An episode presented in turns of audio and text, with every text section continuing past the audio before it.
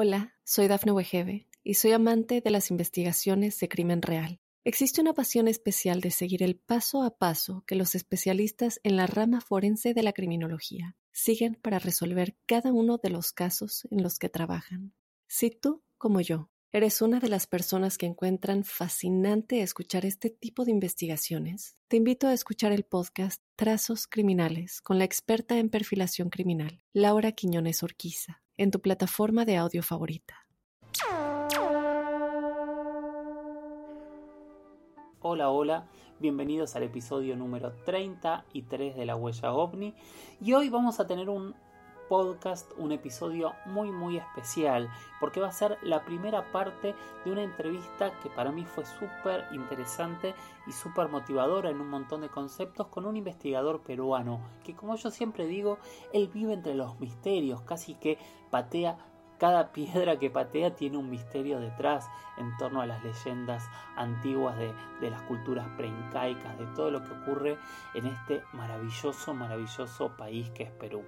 Rafael Mercado, Rafa Mercado para los amigos, y esta es la primera parte de esta entrevista tan tan interesante. Mientras tanto, les recuerdo que mi nombre, como siempre, es Jorge Luis Zuckdorf y me encuentran en mis redes, en Instagram soy arroba Jorge Luis S oficial, en Twitter soy arroba Jorge Luis S, guion bajo 77, y ahí recibo todas las preguntas, las dudas, las reflexiones, los comentarios, todo lo que quieran hacer para enriquecer este programa que se nutre 100% de esas preguntas que me envían. Pueden hacerlo también con el hashtag numeral la huella ovni. Así que los espero en mis redes para seguir haciendo crecer este espacio. Ahora comencemos con la entrevista del episodio número 33. Hola Rafael, ¿cómo estás? Primero me gustaría antes que nada que te presentes, que nos cuentes quién eres, este, a qué te dedicas.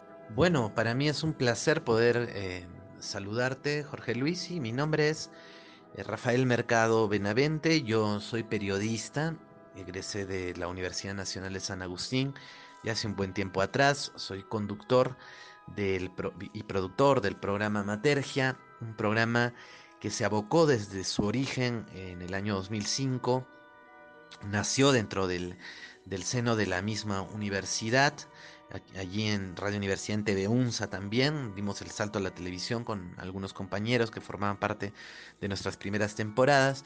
Y bueno, hemos venido desde ese entonces investigando el tema ovni, el tema paranormal, el tema también de arqueología prohibida, y bueno, venimos desarrollando, como te digo, em, ya durante, no sé, más de una década ininterrumpida en, señal abierta aquí en, Arequipa. Estamos brindando lo mejor de nosotros para llevar un programa siempre de, calidad con investigaciones em, en torno a estos ejes, pero investigaciones inéditas. O sea, lo que nos gusta a nosotros eh, siempre ha sido proponer o rescatar eh, temas, ¿no? De esta índole. Además de también que ha sido parte de mi cruzada, mm, digamos, eh, generar o de alguna manera señalar la columna vertebral de los avistamientos ovni de Arequipa, de la región Arequipa, que sabemos que ya desde la época incluso virreinal, pues Arequipa abarcaba una gran parte de la zona sur de Perú. Entonces yo extendí mi investigación hacia Tacna, incluso hacia el, hacia el, hacia el norte de Chile, sur de Perú. He tratado de investigar la zona de Puno, de Cusco, de Ica, de Moquegua, yendo a los museos más pequeños, hablando con todas las personas en busca también del fenómeno ovni, porque pienso que todos estos fenómenos, arqueológico, paranormal, eh, ufológico, tienen una conexión muy importante. Y estamos tras los pasos también de estos dioses astronautas, de estos alienígenas ancestrales. Así que recorremos eh, todos los sectores desconocidos de esta zona sur de mi país.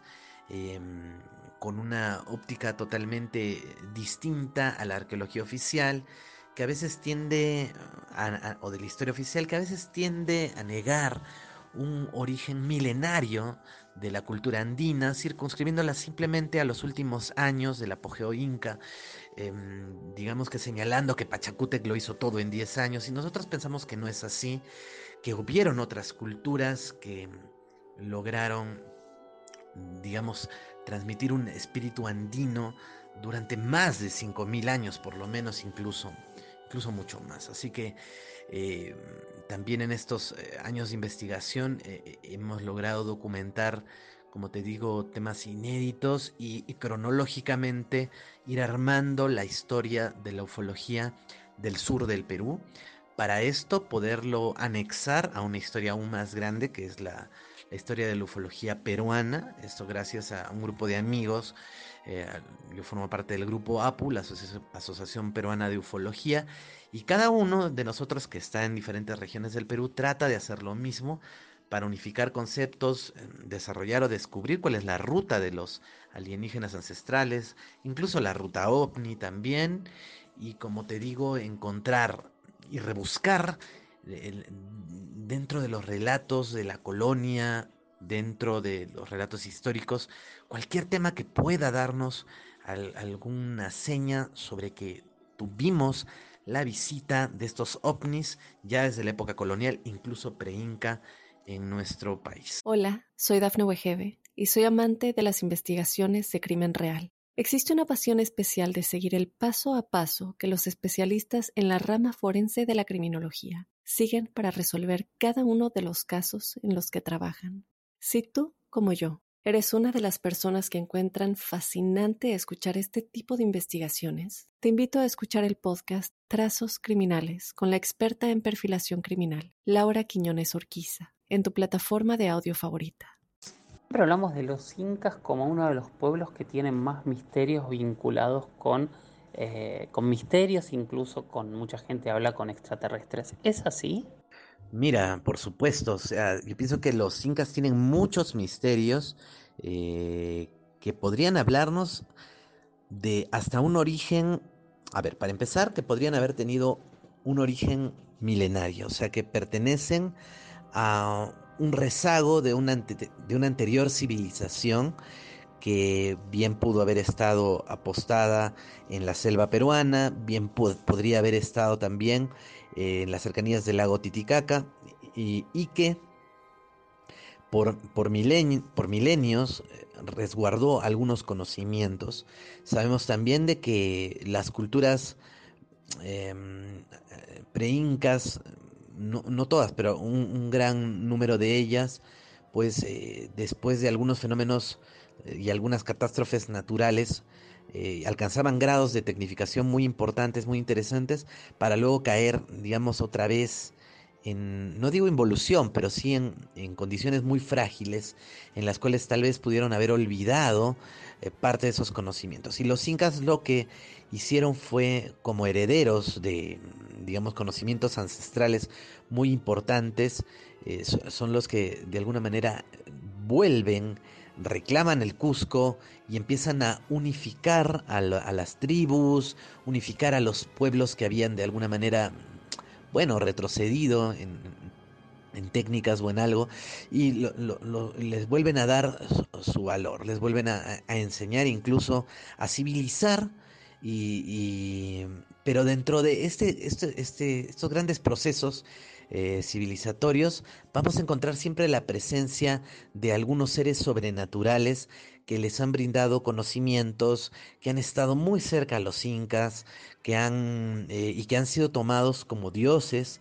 Tal es el caso de, Huiracocha, que se le aparece al Inca Huiracocha, o incluso eh, algunos afirman a, a, y a otros eh, gobernantes incas, que incluso les han entregado artefactos, opars, ¿no? Recordemos la historia de, de uno de estos incas que por ejemplo se le entregó un espejo mágico con el cual conversaba con la deidad, ¿no? Y, esto nos hace acordar mucho, ¿no? Si lo vemos con, ojos de modernidad a los, a los smartphones o a, una laptop, ¿no? O sea, hay opars impresionantes que vamos a encontrar dentro de las, de las crónicas, o por ejemplo en el mismo combate de Huarochirí, que esto ya es una cultura un poco pre-inca, vamos a encontrar en la narración de, de la pelea que sostuvo pues el Apu Guayayo Carhuancho contra Pariacaca, pues en esta eh, lucha digamos, infernal con ciertos ribetes de la Guerra de las Galaxias, porque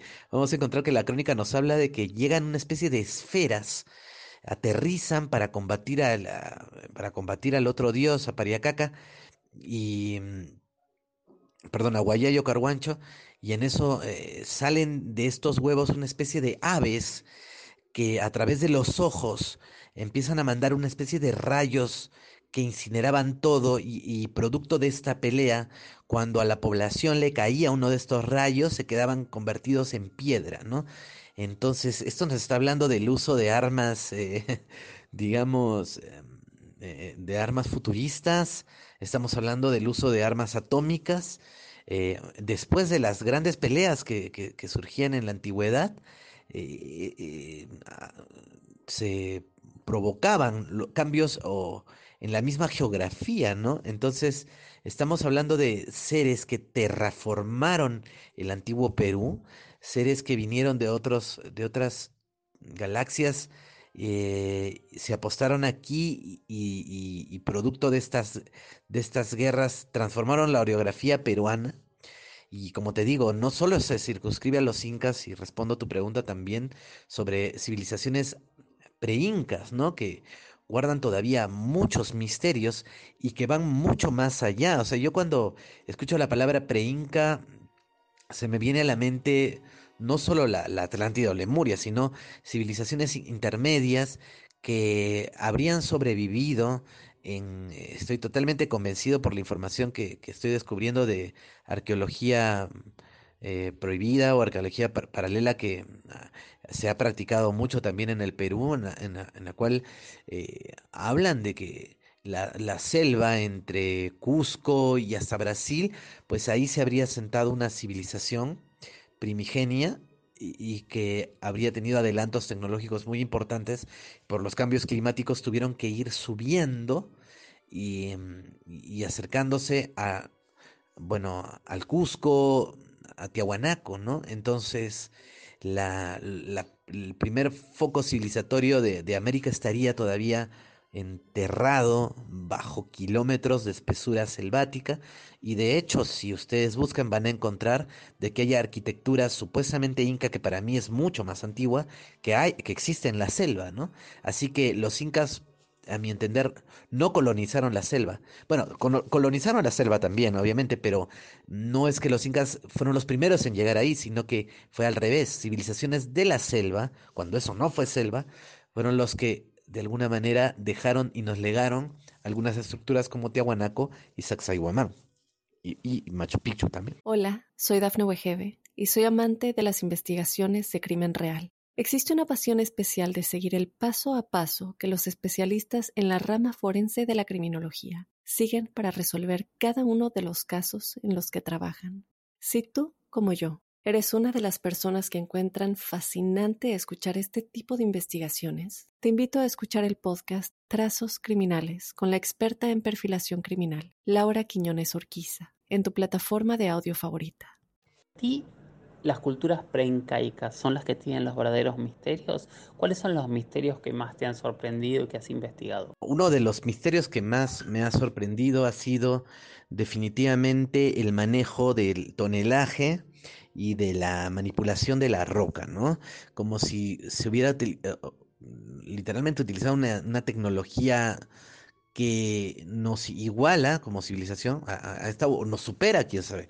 Tuvieron algún tipo de, no sé si láser, pero sí algún tipo de desmerilado especial y además que dentro de la roca encontramos diferentes em, tipos de trabajo, como si no hubiera sido una sola civilización la que manipuló la roca, sino varias, ¿no? O sea, estamos hablando de hasta por lo menos tres civilizaciones. Hay tres tipos de, de mampostería inca, ¿no? Tenemos, por ejemplo, la, la que es de un solo bloque, ¿no?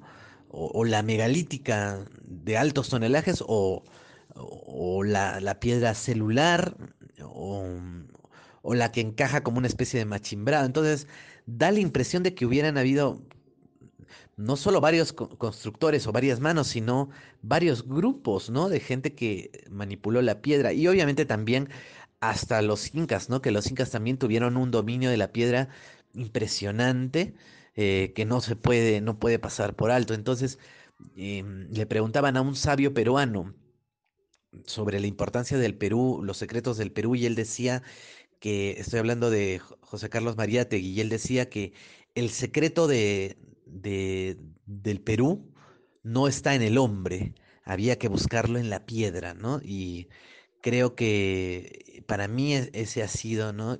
Uno de los misterios más eh, grandes. Y otro ha sido el dominio de la de agrícola y de la genética, ¿no? Porque el, dominar plantas nativas para el consumo humano eh, y lograr, mm, digamos, adelantos científicos en ese aspecto ha sido mm, un legado muy importante para la, para la humanidad, ¿no? La papa, el maíz.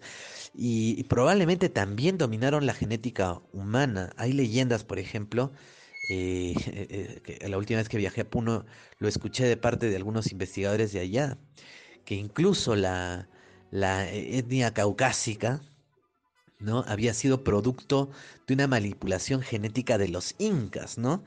Eh, bueno, al margen de esta, de esta leyenda, y aunque parezca absurda, vamos a encontrar en las crónicas eh, de Guamán Poma de Ayala, por ejemplo, que se hace referencia a que ya existía gente de piel blanca antes de la llegada de los españoles y que habitaba la selva, ¿no? Entonces, eh, no sé, hay, todavía misterios que ah, para mí la historia no está resuelta. Y tal vez estemos eh, eh, equivocados en algunas teorías, pero definitivamente acercándonos a la paraarqueología, ¿no? Creo que estamos más cerca de encontrar la verdad. ¿Qué opinas de las líneas de Nazca? ¿Qué piensas que son? Bueno, las líneas de Nazca mm, son un enigma. Eh, yo siempre traté de verlo desde... A ver, yo tuve una experiencia ovni hace un tiempo atrás y cuando vi a los ovnis pasar tan cerca a mí a una altura, digamos, no estratosférica, sino a una altura un poco más baja eh, que los aviones, me dieron ganas de hacerle señales, ¿no? Y dicho sea de paso, yo tengo un amigo eh, de Ica que ha escrito un libro que se llama Ica, Señales al Cielo. Y, me viene a la, a la, mente también este libro. O sea, me da la impresión de que las líneas de Nazca responden a una necesidad de, de nosotros mismos comunicarnos con los dioses, ¿no? O sea, decirles, hey, estamos aquí, estamos en la tierra, hola. Y de alguna manera nos habla de que estas culturas antiguas tenían comunicación con seres espaciales, con seres que podían volar o querían comunicarse con ellos. Entonces, pero no, si te das cuenta, las líneas de Nazca están diseñadas para ser vistas no desde la luna, no desde desde donde están los satélites, sino a una altura en la cual puede volar una avioneta. Entonces nos habla de una proximidad, de una proximidad eh, muy, digamos, muy cercana, ¿no? De estas aeronaves o estos ovnis y que los habitantes de Nazca tenían bastante conocimiento, ¿no? Entonces ellos dijeron y calcularon esa altura, ¿no? Para que estos dibujos sean vistos para gente que volaba a esa altura. No sé si me dejo entender. Y por otro lado, sobre el significado, bueno, sabemos que figuras se cuentan por, por decenas, tal vez cientos, pero líneas hay por miles, ¿no? Entonces, hay dos misterios, ¿no? ¿Qué representan las figuras de Nazca? Que hay figuras antropomorfas, fitomorfas, zoomorfas. Entonces, eh, por ejemplo, en el caso de las figuras de animales, hay animales que no son oriundos de la zona, son animales de la selva, ¿no? Entonces, a mí me da mucho que pensar, como que tal vez las figuras son recuerdos de civilizaciones pretéritas, de miles de años. Cuando Nazca fue, probablemente tuvo un, un clima tropical. Imagínate, Nazca es un desierto. Nazca, Perú, Chile, es un desierto, pero no siempre fue así probablemente hubo un momento en el cual esos lugares fueron, tuvieron otro tipo de clima y como lo que te decía, ¿no? La, la, selva no siempre, la selva de Madre de Dios, de Brasil, de, de, Bolivia, no siempre fue selva. Así que hemos pasado por cambios climáticos muy interesantes que probablemente en esos miles de años atrás existieron otro tipo de civilizaciones ocupando diferentes partes del globo y así que podría ser que Nazca nos, esté, nos, estén dejando como una cápsula del tiempo, ¿no? Como para interpretarla así. Y con respecto a las figuras, hay diversas teorías, desde que son eh, calendarios astronómicos, cálculos matemáticos, planos de coordenadas. Y yo pienso que cuanto más nosotros desarrollemos tecnología y ciencia, vamos a entender mejor esta tecnología y ciencia que nos dejaron plasmadas en las líneas de Nazca. O sea, necesariamente necesitamos seguir aprendiendo para poder interpretar a estas culturas antiguas que ya con este ejemplo que te estoy dando, de primitivas no tenían nada y de tecnológicas y científicas tenían todo. A veces pensamos que la tecnología o la ciencia tiene que ver con, con la invención, pues, qué sé yo, de del automóvil o el manejo de, no sé, de, de no sé, de, como lo concebimos ahora, ¿no? A base del silicio, etcétera, pero, pero no solo era eso, ¿no? La, la, inteligencia no se puede medir, o los adelantos científicos no se pueden medir solo con nuestra óptica. Y prueba de ello está el desafío de entender a esas eh, culturas, ¿no? que a, través incluso de nuestra tecnología aún nos es imposible. Entonces, yo pienso que tenemos que seguir eh, investigando para poder entender lo que pasó en el pasado. valga la redundancia, lo que pasó hace miles de años. Vamos a seguir con la entrevista de Rafa Mercado eh, muy pronto en un episodio siguiente, si no es el próximo será el otro, porque realmente hay muchísimo para escuchar y muchísimo para decir. Primero que nada, gracias por haber llegado hasta aquí, gracias por seguir compartiendo la huella ovni entre amigos, entre fanáticos del fenómeno ovni y como siempre les digo es cada vez tenemos una familia más grande, una red de, personas interesadas en este tema más grande y eso nos enriquece a todos. Al entrar más preguntas, al entrar más temas, al entrar más planteos, hacemos que nuestra burbuja crezca y esa burbuja genere miradas distintas. Así que los sigo esperando en mis redes, sigo esperando sus preguntas y sigo esperando también sus experiencias personales. Yo soy Jorge Luis Zuxdorf, en Instagram soy arroba Jorge Luis S oficial, en Twitter soy arroba Jorge Luis S-77 y los espero en la próxima emisión, en el próximo episodio de nuestro podcast La Huella OVNI. Gracias por acompañarnos y hasta la próxima. Chau chau.